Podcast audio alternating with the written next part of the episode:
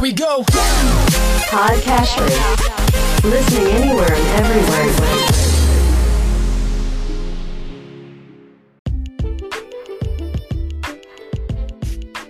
Welcome to Weekly Investment Podcast bersama saya Ferdian Syahputra dari Ispring Investment Indonesia untuk Prudential Indonesia. Sejauh ini, para ilmuwan masih kuat menduga bahwa virus COVID-19 yang telah terdeteksi muncul pada akhir 2019 lalu bermula di kota Wuhan, Provinsi Hubei, Tiongkok.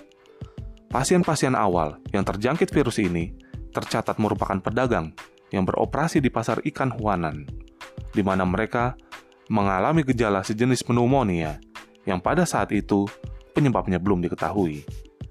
Seiring waktu, dengan pergerakan manusia yang semakin mudahnya bergerak dari satu negara ke negara lain, maka pergerakan virus ini keluar Tiongkok pun tak dapat terbendung.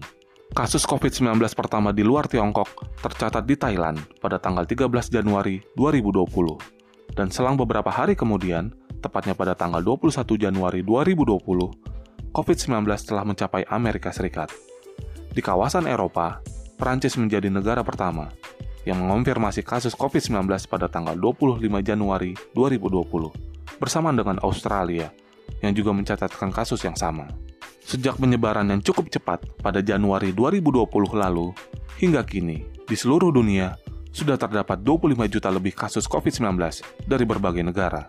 Transmisi virus COVID-19 antar manusia dapat terjadi dengan berbagai cara, melalui percikan cairan saat seseorang batuk, bersin, berbicara, atau melalui udara dan permukaan yang terkontaminasi. Sejalan dengan fakta bahwa virus ini dapat menyebar dengan cepat, maka pilihan dilematis harus diambil pemerintah di berbagai negara agar penyebaran virus COVID-19 ini dapat dikendalikan, yaitu lockdown atau karantina wilayah. Konsekuensinya, kondisi perekonomian harus mengalami penurunan yang cukup drastis. Cepatnya penularan COVID-19 menjadi salah satu ancaman utama perekonomian saat ini.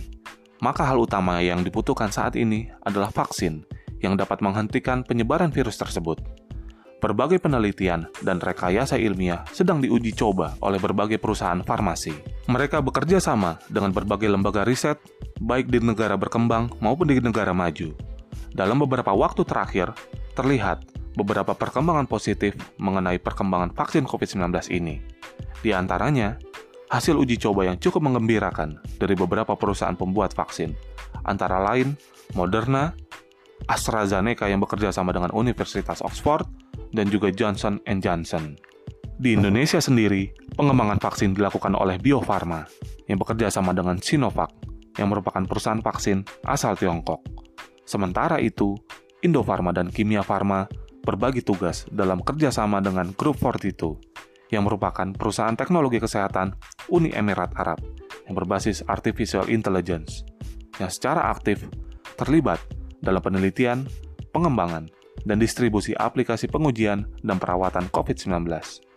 Presiden Jokowi pun sudah menargetkan agar vaksin COVID-19 ini dapat siap diproduksi massal pada kuartal pertama 2021. Perkembangan penemuan dan uji coba vaksin untuk COVID-19 ini tentunya sudah sangat dinanti-nantikan karena merupakan salah satu alat yang cukup efektif dalam mengakhiri pandemi ini. Oleh karena itu, ketika berita positif dari perkembangan vaksin COVID-19 ini diberitakan oleh media, maka akan direspon positif oleh investor di pasar modal di seluruh dunia yang ditunjukkan dengan pergerakan positif yang terjadi dalam beberapa waktu belakangan di pasar saham, termasuk juga pasar saham di Indonesia.